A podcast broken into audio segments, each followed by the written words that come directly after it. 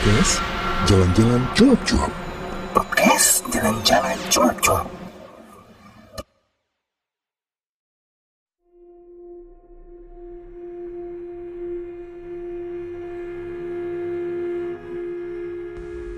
Assalamualaikum warahmatullahi wabarakatuh. Selamat siang, pagi, sore, dan malam. Finally gue bakal bikin podcast Jalan-jalan cuap-cuap Jalannya ke bioskop. Dan kali ini gue bakal ngebahas film Perempuan Tanah Jahanam. Sebenarnya gue udah bikin rekaman yang cuman bubar.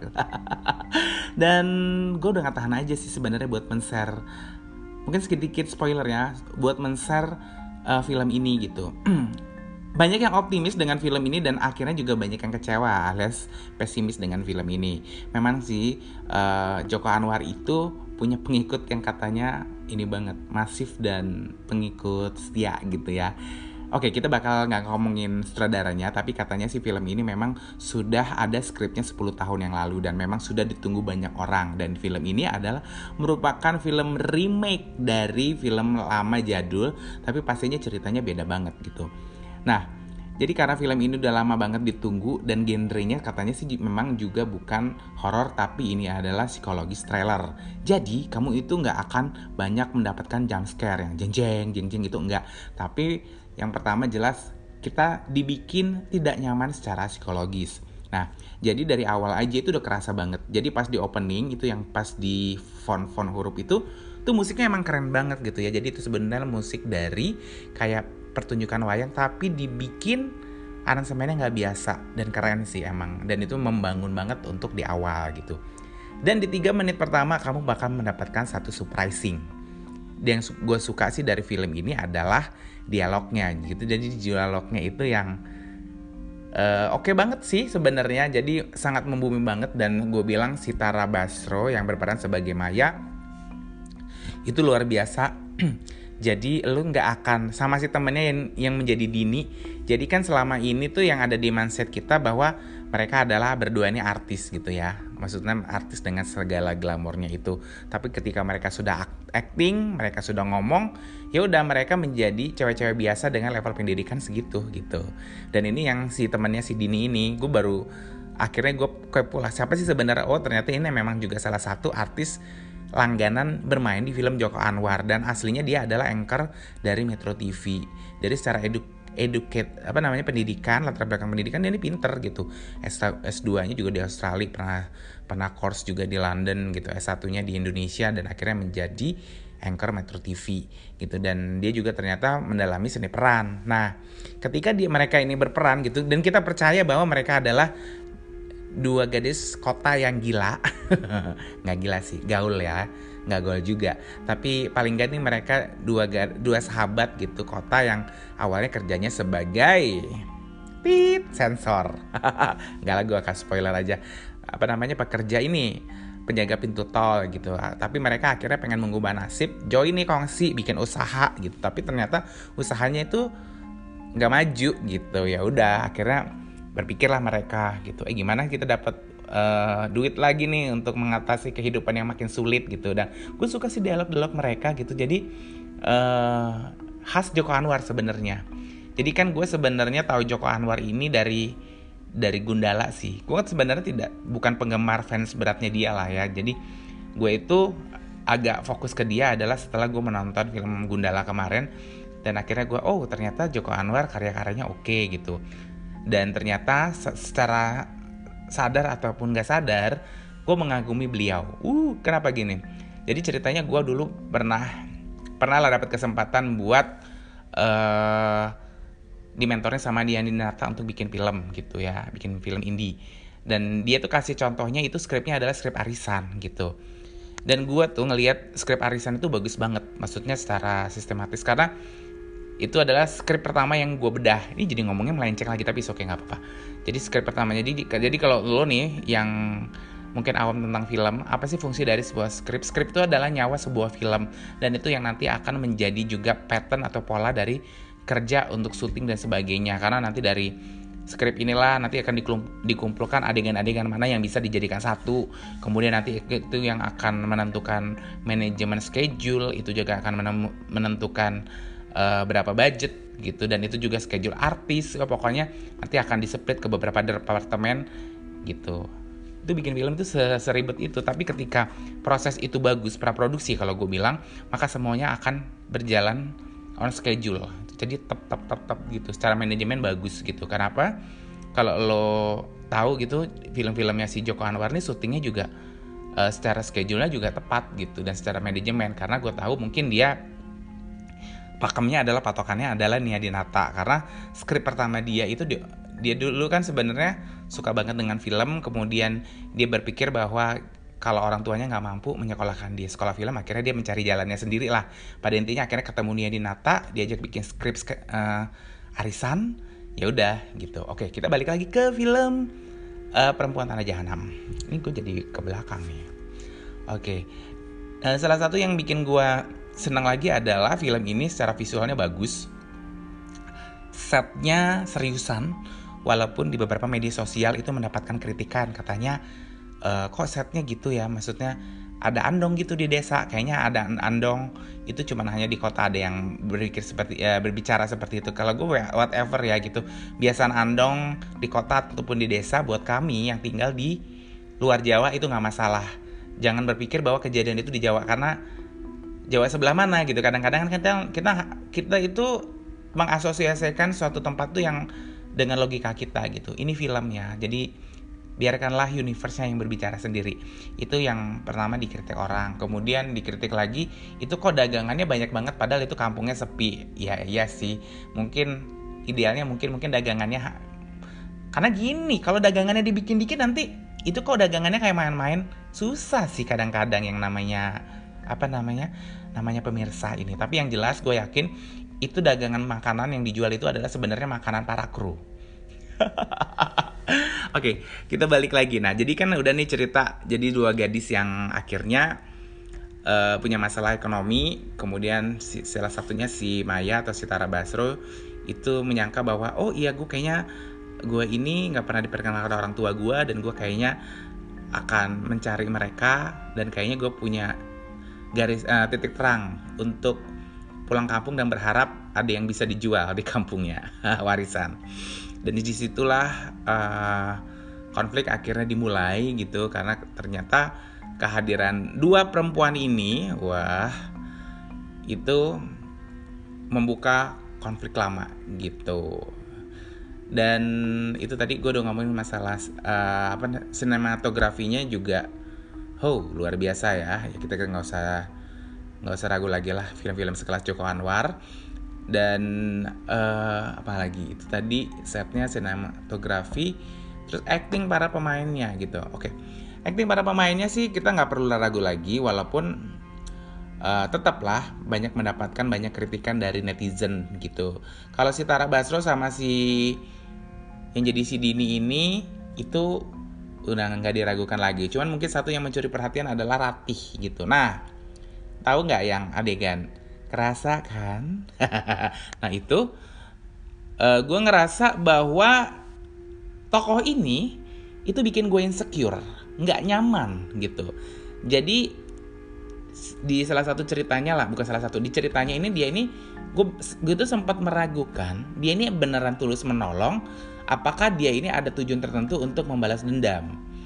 Dari bahasa tubuh, mata, gestur, itu emang arahnya ke sana gitu. Dan jujur gue ngerasa jadi nggak nyaman. Nah hal-hal yang kayak gini sebenarnya yang gue bilang memang psikologis thriller gitu. Jadi kita tuh terpengaruhnya tuh bukan karena ngeliat setan gitu tapi karena kondisi yang membuat kita tidak nyaman dan akhirnya itu melahirkan satu praduga praduga praduga praduga dan alam sadar kita menuntun bahwa ini nyeremin ya gitu konflik yang dibangun juga cukup menarik ya di awal-awal. Wah, kok gue ngomongnya gitu. Jadi kita itu pelan-pelan memang. Joko Anwar tidak akan menjelaskan secara gamblang, tapi dari beberapa scene pelan pelan pelan pelan pelan pelan tapi jujur yang agak mengganggu gue adalah adegan flashback yang sebenarnya adalah adegan flashback ini kayak ngejelasin semuanya gitu secara cepat seret gitu jadi seolah-olah film ini akan diselesaikan secara cepat dan gue sih maunya film yang bagus itu eksekusinya itu tidak seperti ini yang tidak bulat-bulat mengajak si penonton untuk menyimpulkan sesuatu yang sama. Biarkan mereka menyimpulkan satu yang berbeda dengan kapasitasnya masing-masing sebagai penonton. Kayak film Joker. Itu banyak banget persepsi, banyak banget sudut yang dihadirkan. Ada yang bilang bahwa oh itu sebenarnya bukan kejadian, tetapi itu sebenarnya imajinasinya si Joker gitu kan kayak gitu kan yang yang yang, yang timbul gitu. Nah, udah tuh ada yang bilang juga, oh iya benar kok ini si imajinasinya karena kan kalau lo lihat tuh uh, dokter jiwanya psikiaternya tuh sama tipikalnya dari yang awal dengan yang terakhir perempuan kulit hitam. Jadi sebenarnya tuh imajinasi. Nah, hal yang seperti itu sih sebenarnya gue yang lebih suka gitu. Jadi biarkan penonton itu menyelesaikan ceritanya dengan imajinasinya masing-masing. Tapi ternyata enggak, kita langsung diseret zeret cepet banget. Mestinya sih walaupun kita ditunjukkan pada satu ending yang sama gitu mestinya pelan-pelan. Seperti memulai tadi itu ya memulainya layer ber, berlayer layer layer gitu. Nah ini enggak. Langsung kita zret gitu dan itu rasanya kayak lo itu uh, ini pemanasan tuh udah cukup gitu make love gitu. Tapi lo nggak akan merasakan orgasme yang berkali-kali. Anjir masa gua? Lo nggak akan mengatakan multiple orgasme. Jadi lo hanya orgasme sekali kemudian selesai. Kentang kan rasanya beb. Alah. Anjing banget ini gua. Apa? Uh, pembahasan gua gitu. Udah apa lagi ya? Uh, oh ya actingnya si Christian Hakim. Actingnya Christian Hakim luar biasa karena gue sempat menyangka bahwa dia adalah Yati Surahman gitu ya. Jadi mukanya berubah, secara gestur badannya berubah dan mimiknya juga berubah. Tapi mungkin kehadiran dia ini tidak terlalu banyak scene-nya dan untuk kata beberapa orang tuh kesannya kok kayak kentang ya gitu. Karena kan sebenarnya banyak yang bisa di explore dari si tokoh ini gitu. Si tokoh ibu alah ibu lagi ibu lagi. Lo pikir uh, pengabdi setan. Dan katanya sih ini film pertamanya si Kristen Hakim gitu. Aryo Bayu is oke okay lah ya gitu. Walaupun banyak yang protes juga kok kayaknya uh, Aryo Bayunya tidak membumi gitu. Jadi untuk tokoh orang desa yang tinggal di desa dari kecil sampai gede jadi dalang di situ kok kayaknya terlalu terkesan terlihat elegan gitu. Ya mungkin gue bilang ini bukan terlihat elegan ya tapi berkarisma lah ya. Jadi dia memang mungkin uh, lahir dan besar di situ tetapi dia punya posisi tertentu dan harus terlihat lebih lah dari warga yang lain. Untuk cast atau apa namanya untuk cast pemain-pemain lainnya itu yang cameo cameo-nya itu katanya memang dari orang-orang lokasi itu yang katanya luar biasa sih memang. Nggak kelihatan banget. Karena mereka secara gestur secara tatapan mata gitu. Gue paling gak nyaman nih kalau ngelihat ada film terus cameo-nya itu kayak mukanya kosong. Karena dia nggak tahu dia dia tuh cuman hadir aja di situ tapi nggak tahu isi kepalanya di mana gitu. Nah tapi ini nggak si cameo cameo ini tahu mereka itu siapa dan mereka itu di situ sebagai apa. Gitu dari tatapannya dari bahasa tubuhnya. Itu benar-benar kerasa dan menghadirkan atmosfer yang diinginkan oleh sang sutradara gitu. Set setnya sih gue rumah itu suka banget gitu, tapi katanya itu setnya juga di Banyuwangi dan syutingnya katanya juga agak-agak di pedalaman-pedalaman gitu, apalagi kuburan-kuburannya itu. Gitu. Uh, ya karena itu tadi banyak-banyak kelemahan-kelemahan itu. Jadi film ini memang tidak terasa klimaksnya. Tapi oke okay lah gue masih memberikan nilai 8 lah untuk film ini gitu. Paling enggak ini menjadi satu premis yang baik untuk film-film berikutnya karena gue yakin banget ini bakal ada sequelnya. Hmm. Jadi kayak bocoran gitu deh. Terus apalagi? Oh yang jadi Ratih nih yang jadi Ratih itu gue nggak pernah lihat gitu. Gue sih sempat berpikir bahwa oh ini adalah pemain tapi itu cukup mencuri perhatian ya yang jadi Ratih itu. Uh, itu yang bikin gue kayak galau dan nggak nyaman gitu. Dan akhirnya sih sampai dan banyak orang memang yang pada akhirnya film memang harus sangat nyata dan sangat logis gitu. Jadi ada yang berpendapat bahwa uh, masa sih kulit manusia bisa semudah itu buat dijadikan yang namanya wayang gitu. Jadi ya kalau kita mau benar-benar logis ya agak susah ya gitu. Karena ini kan film ya. Jadi kita nggak mungkin dong lo uh, susah memang untuk tapi scene yang gue paling suka adalah salah satu ini efek yang dihadirkan. Kalau gue pribadi tuh kayak film Somar gitu. Jadi eh, kadang-kadang kita terpukau dengan scene-scene yang bagus banget gitu tapi tiba-tiba langsung ada jek yang kejadian yang bikin itu loh gue yang kejadian si ibu ngejemur kulit manusia itu yang gue langsung terenganga gitu yang tadinya gue ini dengan gambar yang oh bagus banget nih artistik gitu. Tapi tiba-tiba langsung cek aja gitu. Gitu. Memang sih ya kita kita tuh hanya mengkritik aja gitu. Memang sih hal-hal detail dalam sebuah film walaupun katanya Joko Anwar ini terkenal sangat detail sekali tapi memang pastinya ada yang terlewatkan yaitu tadi. Katanya uh, kok dagangannya terlalu banyak kelihatannya seperti itu. Kemudian juga apa mungkin se apa namanya menjemur semudah itu membuat kulit menjadi wayang gue pikir sih mungkin ya kalau logika nggak mungkin tapi mungkin dengan sedikit ramuan dan proses magic semuanya akan kering dan bisa dijadikan wayang. Mungkin gitu. Terus apa lagi ya? Hmm. Pokoknya untuk kamu yang belum nonton, oh ya jangan untuk kamu kalau berniat nonton ini, ini film untuk 17 tahun ke atas.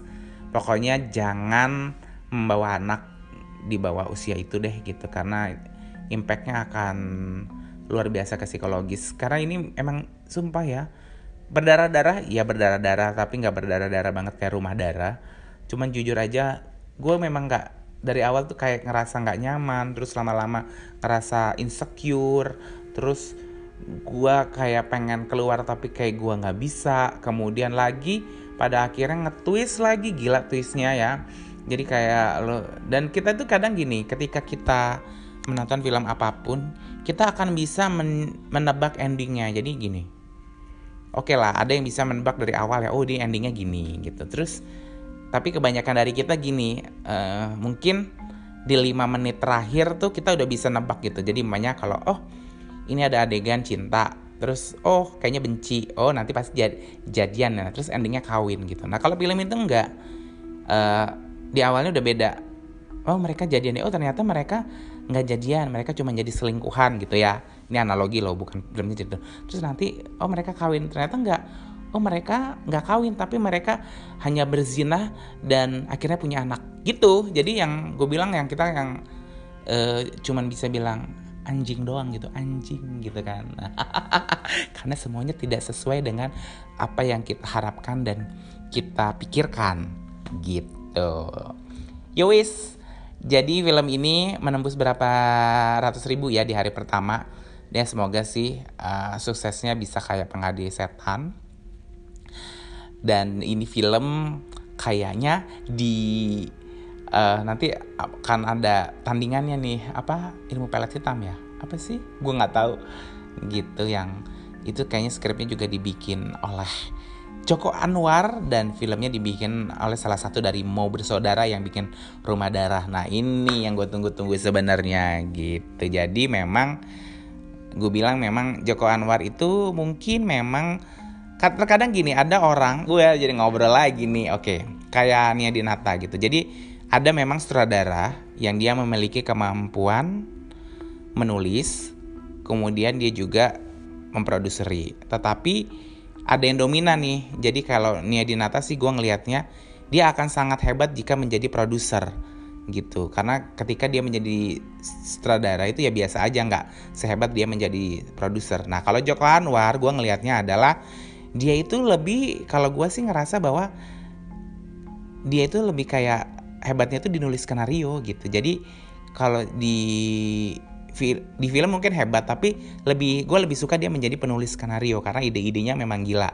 Dan biarkanlah si orang-orang yang bisa mengeksekusi atau bisa menghadirkan imajinasinya ini biarlah orang lain gitu. Kayak si kayak beberapa filmnya dia gitu. Nah itu yang sebenarnya gue inginkan gitu. Maaf lo mas Joko. Gue nggak bilang kalau lo nggak bagus bikin film tapi gue akan lebih suka kalau lo jadi penulis skenario dan lo mendapatkan uh, sutradara yang bisa menerjemahkan karya-karya lo gitu. Karena gini uh, ketika lo bekerja double-double nih ketika lo memang akan lebih jauh lebih mudah untuk menerjemahkannya ya. Jadi ketika lo menulis, lo jadi sutradara dan lo jadi produser itu mungkin akan satu lini. Jadi semuanya akan oh bisa nih, gue akan tahu filmnya mau dijadiin apa. Seperti tapi ini idealnya sih kalau menurut gue itu lo bikin skenario terus nanti orang lain yang bisa menerjemahkan apa yang lo inginkan. Nah, itu akan jauh lebih berdimensi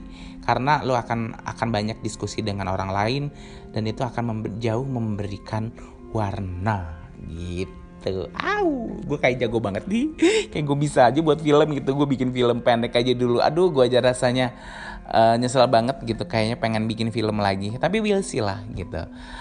Uh, Akan kita lihat seberapa banyak penonton dari perempuan tanah jahanam ini gitu. Yo, yo wis guys, terima kasih untuk kamu yang sudah mendengarkan jalan podcast jalan-jalan cuap-cuap. Dan kali ini jalan-jalan ke bioskop untuk nonton film perempuan tanah jahanam. Dan aku minta maaf kalau ada kata-kata yang kurang berkenan. Gitu mungkin artisnya ih kalau enak banget sih nyinyir gini? Gitu terus saudaranya enak banget lo ya kritik-kritik. Lo nggak tahu ya proses gue sampai sakit-sakit bikin film di lapangan. Maaf Bung Joko. Ya wis akhir kata aku mengucapkan wassalamualaikum warahmatullahi wabarakatuh. Selamat pagi sore, siang, dan malam. Dan pastinya nanti kamu akan ketemu dengan saya lagi di podcast Jalan-Jalan Cuap-Cuap.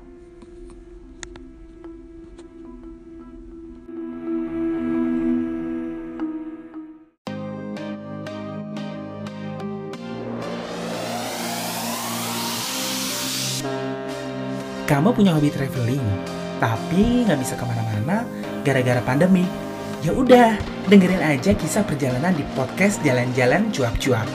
Di sini juga ada tips seputar traveling. Penasaran? Langsung aja ya, dengerin podcast Jalan-Jalan Cuap-Cuap. Podcast Jalan-Jalan Cuap-Cuap dipersembahkan oleh denganwahyu.com.